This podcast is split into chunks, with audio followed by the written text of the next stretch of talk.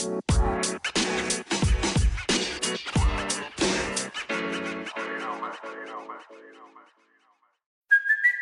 it's Kaley Cuoco for Priceline. Ready to go to your happy place for a happy price? Well, why didn't you say so? Just download the Priceline app right now and save up to 60% on hotels. So, whether it's Cousin Kevin's Kazoo concert in Kansas City, go Kevin, or Becky's Bachelorette Bash in Bermuda, you never have to miss a trip ever again. So, download the Priceline app today. Your savings are waiting.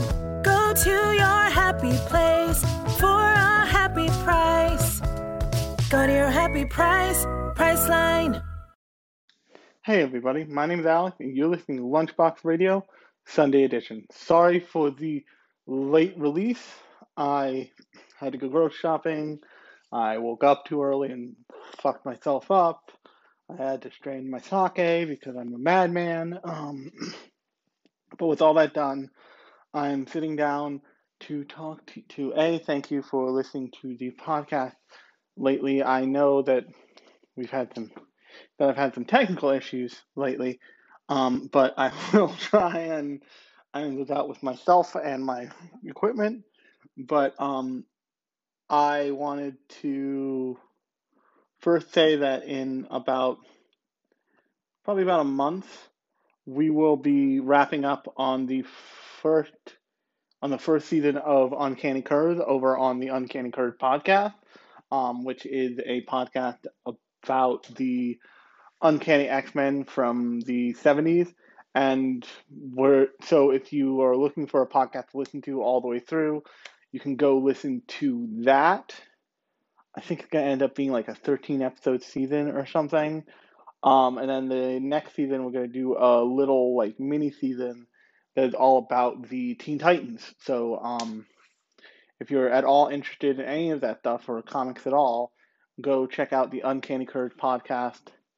Um, I'm on it along with Lauren, who you heard on the podcast, and then Larry, who you haven't. so um, definitely go check it out. But today, what I want to talk about is I wanted to talk about um, a programming block of anime. Uh, and so before I do that, I want to um, get into kind of like the ways that anime manga are classified. There are certain classifications of manga. The most common one you probably encounter is shonen. The second most common one is probably shojo. And shonen is anime for young boys. Um, shojo is anime for young girls. Um, if you look at something like um, yaoi, that's supposed to be a lot of it gets interpreted as explicitly homoerotic or gay, but yaoi can also refer to just boys' love, which is like deep friendship between male or between male characters.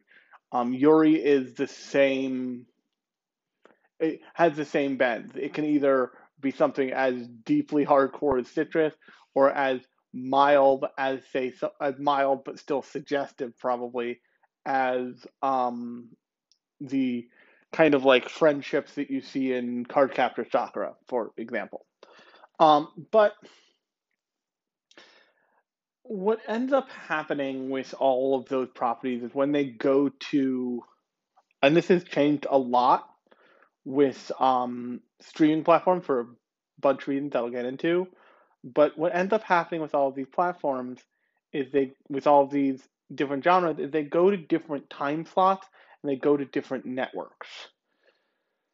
The most kind of infamous of all the networks, the one of all the um, programming blocks at, at, all the networks, is the Noitamina block. And um, if you haven't figured it out, Noitamina is just animation spelled backwards. And for a long time, Noitamina was the home of like experimental, more adult leaning, more challenging anime. Um, an idea of what, uh, to give you an idea of what was on Noitamina in the past. Um, Paradise Kiss, which you can listen to me talk about in this in this podcast in the feed in whatever app you're using to listen to me right now. Um, Paradise Kiss was on there. Um, Honey and Clover, which actually I just talked about on the podcast, the um like the episode before this, or um yeah the episode before this. I'm pretty sure that was on the that was on the Noitamina block originally. Things like Eden of the East were on Noitamina. Things like um things like um what's it called? Things like my point is that um things like Princess Jellyfish were on Noitamina. Uh, and and lately things like Vinland Saga were on Noitamina. Now the reason I want to talk about this is because I was sitting watching the third episode of Tokyo Revengers yesterday, and a I would just like, oh fucking this show is bringing is bringing its A game with some with some hot shit character designs. I'm very into it. Um, but also I thought, you know, even five years ago, Tokyo Revengers would be a Noitamina block show. It has it has the feeling of those shows. It has the same kind of air about it that say something like even Honey and Clover did, or um, Nana with another Noitamina block show, I believe. Um, it, it has this experimental storyline feeling that goes so far as to like do consciousness time travel and he consciousness time travels back to his body 12 years ago as he's about to get punched in the face um which is very jarring that happened in the second episode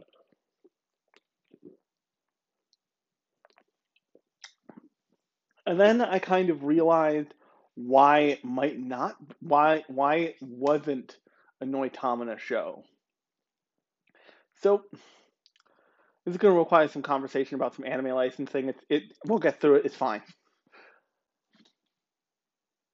In the beginning of like streaming anime, it was not it was not a complicated thing to go find legal streaming anime. You just went to iTunes and you bought stuff by seasons. Or if you were of the less than legal band, you go to something like Kiss Anime, which is now in a quivering grave, from what I understand. Um, or at the time, Crunchyroll, because Crunchyroll had not gone legal by the at the point I'm talking about. Crunchyroll Crunchyroll had not transitioned to be a legal service yet. They eventually would get VC money and blah blah blah blah blah blah blah on and on down the line. Um, but I be clear anime streaming was never technically an illegal proposition. It was what they call the gray market thing. So it's not like there were any laws being broken. It's just no one was strictly following the rules. and in that in that in that in the era of first real anime streaming sites when Crunchyroll went legal and they started to make they started to make strides and distribute stuff over the internet legally, you would see, or you would get things from places like Geneon, you in disc form, which I have my Paradise Kiss discs um, in front of me. You see in the beginning of the show, you see a like little um, motion logo for Noitamina. And if your taste in anime guided you a certain way, you'd see that more and more. Like I saw it with Paradise Kiss, and then um, on and on with different shows throughout the, throughout the years. And but as anime streaming became more popular, and as it became a big enough niche market to be recognizable and for people to want a piece of it, you started to get um, certainly Netflix throwing its hat in the ring. And what Netflix did, it went to anime companies that partnered usually for original anime. I mean, yes, they would go out and get the part. They would go out and get the rights for um, Pokemon Indigo League or some like some certain staples that people wouldn't think of. But if you crossed on Netflix, you'd be like, yes, please, let's start this shit up. And after a while, something became apparent about about streaming in general, and that is there was one streaming player who had a I'm gonna say um, not really had a strategy that nobody else had. It would do its best to pick up the stuff that nobody else could pick up because it would let the licensor do whatever it wanted to do on their platform, and that and that um, streaming platform was Amazon Prime Video. So what the difference between Amazon Prime Video still to this day and something like Crunchyroll is when you sign up for Crunchyroll, you get everything on Crunchyroll. You get access to everything they have. But when you oh. sign up for Amazon for Amazon Prime, Amazon Prime Video is not the primary service you want to, that you're signing up for. You're signing up to get like toilet paper delivered in two days or some nonsense. You get Amazon Prime Video as a plus, as like a bonus. So when you go on to Amazon Prime, there are tons of stuff on Prime that you can just watch. But there's also tons of stuff that you can't just watch. And that meant that they had a flexibility when they were licensing things to say, like, hey, you don't want to do a per diem streaming model payment thing? Fine. You can charge the rental fee or the sale fee for your video. We do not care. So that meant when you were out there looking for Summer Wars and it was nowhere, it was on Amazon Prime. And that eventually kind of played itself out, and Amazon saw that they wanted to make a play into, they wanted to make a play for a section of the anime streaming market because anime as a programming block tends to grow when nobody else is because otaku as consumers, all of us, are trained to just thrust our money fists in people's face and say, shut up and take my money pretty quickly. I'm guilty of it. Most of us are guilty of it. It's just the way we are. It's the way the industry has kind of groomed the fandom, so to speak. And what they did was they made Anime Strike. And Anime Strike it was a ter- was Anime Strike was a terrible idea. Amazon Prime Video being the way it was, having like some certain shows on it that were nowhere else because they were allowed to play the games they wanted to play on there was fine. That was totally fine, whatever. Anime Strike with a $5 additional fee for access to like an only anime section of Amazon Prime Video. And they they at this point they went out and got exclusives and they like they barely promoted them which sucked because occasionally during anime strike you would hear about a neat show and like I was the only person who could go check it out because who's gonna pay who's gonna pay if they're not already paying if they're already paying a hundred bucks a year why are you gonna pay another five bucks a month for this horseshit? Or if you aren't paying for Amazon Prime, why are you going to drop a hundred bucks plus five bucks a month to get access to it? That's just that's an insane amount of money to ask for access to a handful of shows. That that fizzled out. I want to say inside of a inside of like six months. It did not go well. Amazon strike did not did. You can go read articles. It did not go well. But what ended up happening was they took a different approach. They said, okay, starting our own vertical in Amazon Video, it just it just can't work. And so instead of licensing show by show, what they did was they went to the Noitamina block, which is like I said, it's kind of the most infamous most well known programming block of anime. And they said, we want to license everything you have just permanently. Let's go. That means show, and that means that lots of shows that are like the stars of the season for a while were on Amazon Prime. And then what that meant is, that their streaming numbers were dog shit because no one was going to go to Prime to watch things because and I think I've talked about this before, I think, on the podcast, but the Prime Video Player is just the Prime Video Player is user aggressive. Like it just doesn't like you as a user. It's like, hey, I see you're watching something in another language. I'm not going to turn on the English subtitles. I'm going to make you turn them on halfway. And when you press all the buttons to make that happen, it just doesn't happen. it just doesn't happen. Good luck.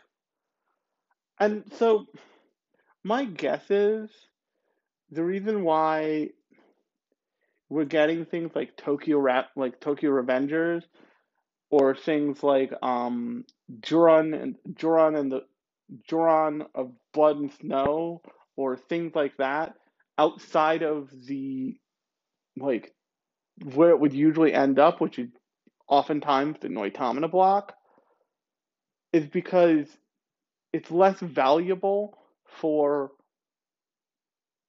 studios to commit their work to that section of um to that section to that section of programming internationally. So uh, the thing with the thing with Netflix is you get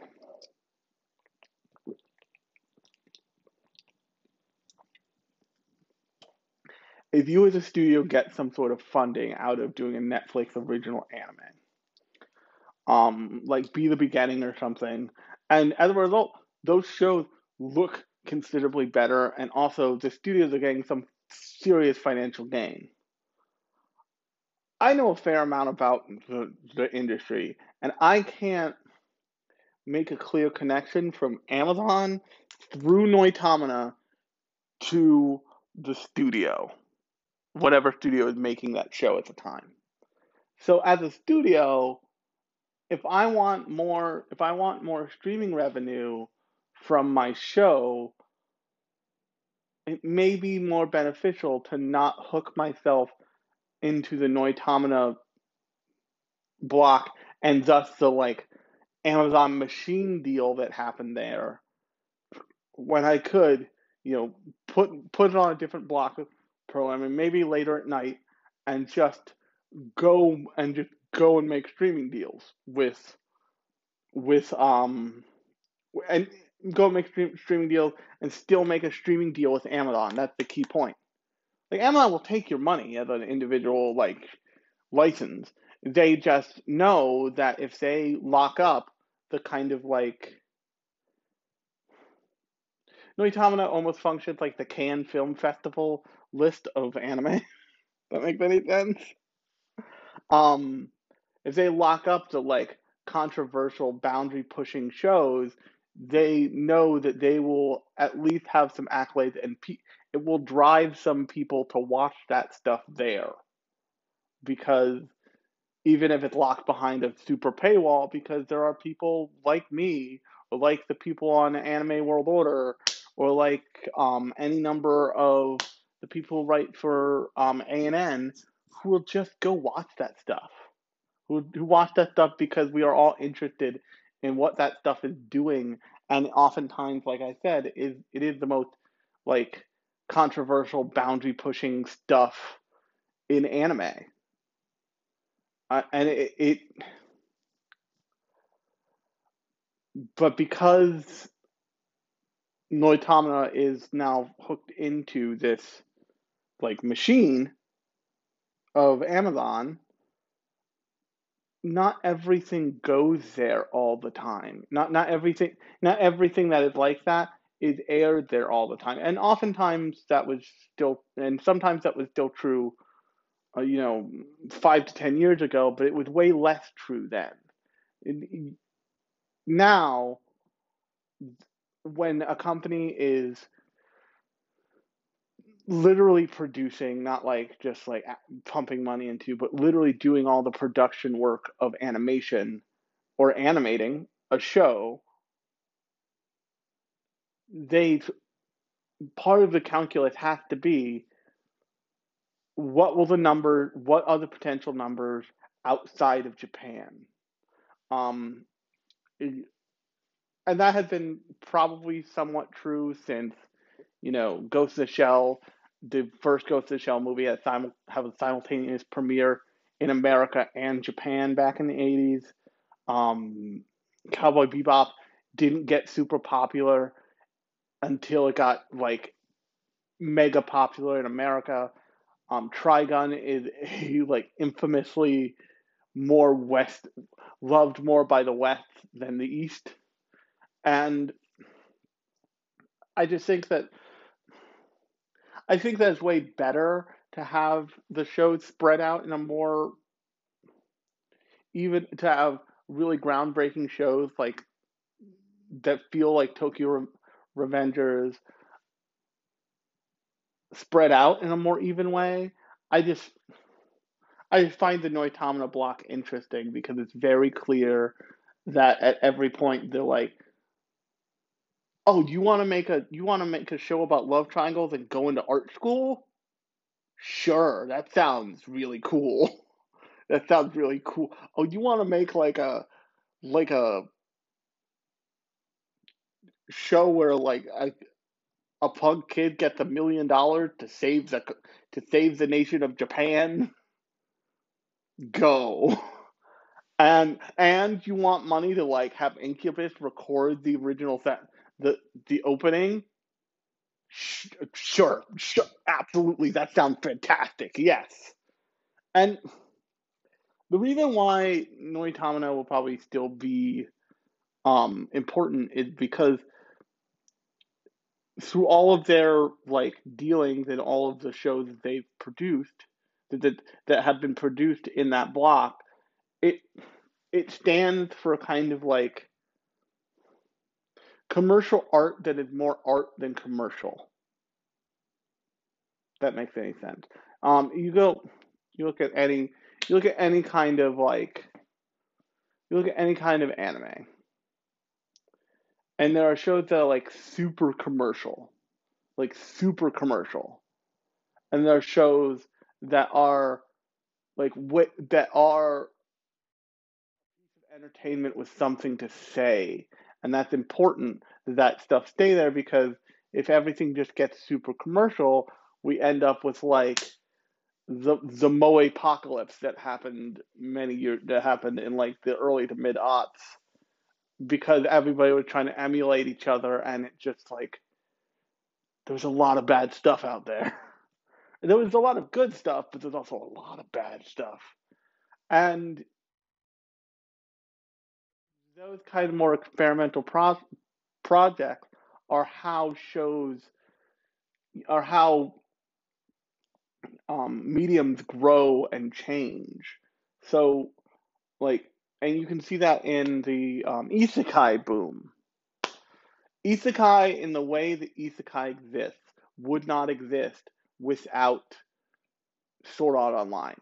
When Sword Art Online came out, it gave a framework for a kind of for the kind of like isekai standard show that there's at least like three every season now.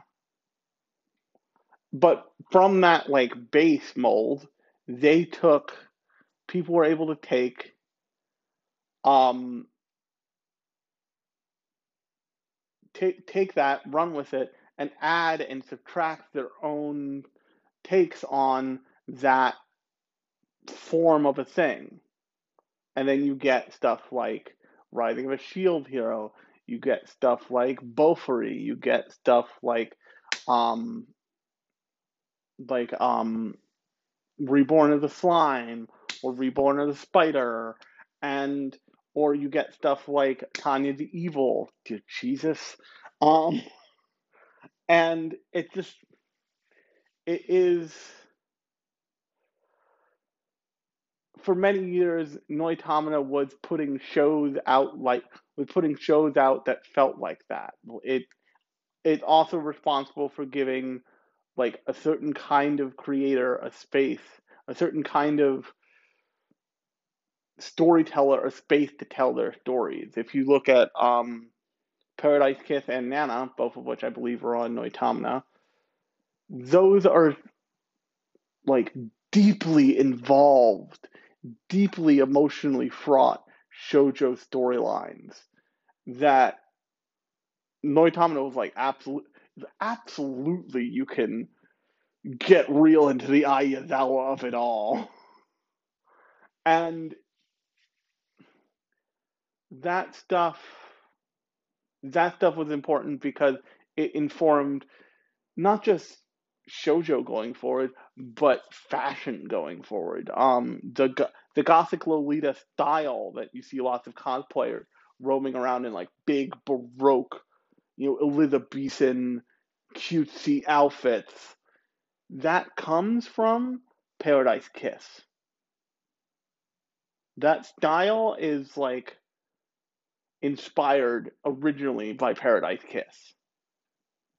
And also, on some level, Nana. Nana is so much a guide for like 20 something female fashion. It's amazing.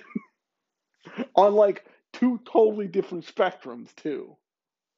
And also, it like takes it takes the ball that like Paradise Kiss lovingly crafted and just grabs it and fucking shotguns it down the down the field.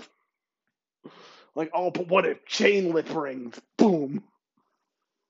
And the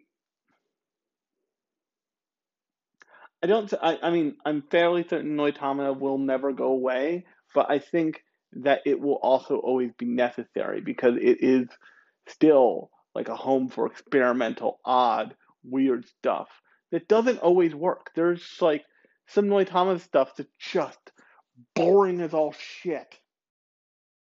But that's not what's important. The important is, is there was a place for that stuff to air.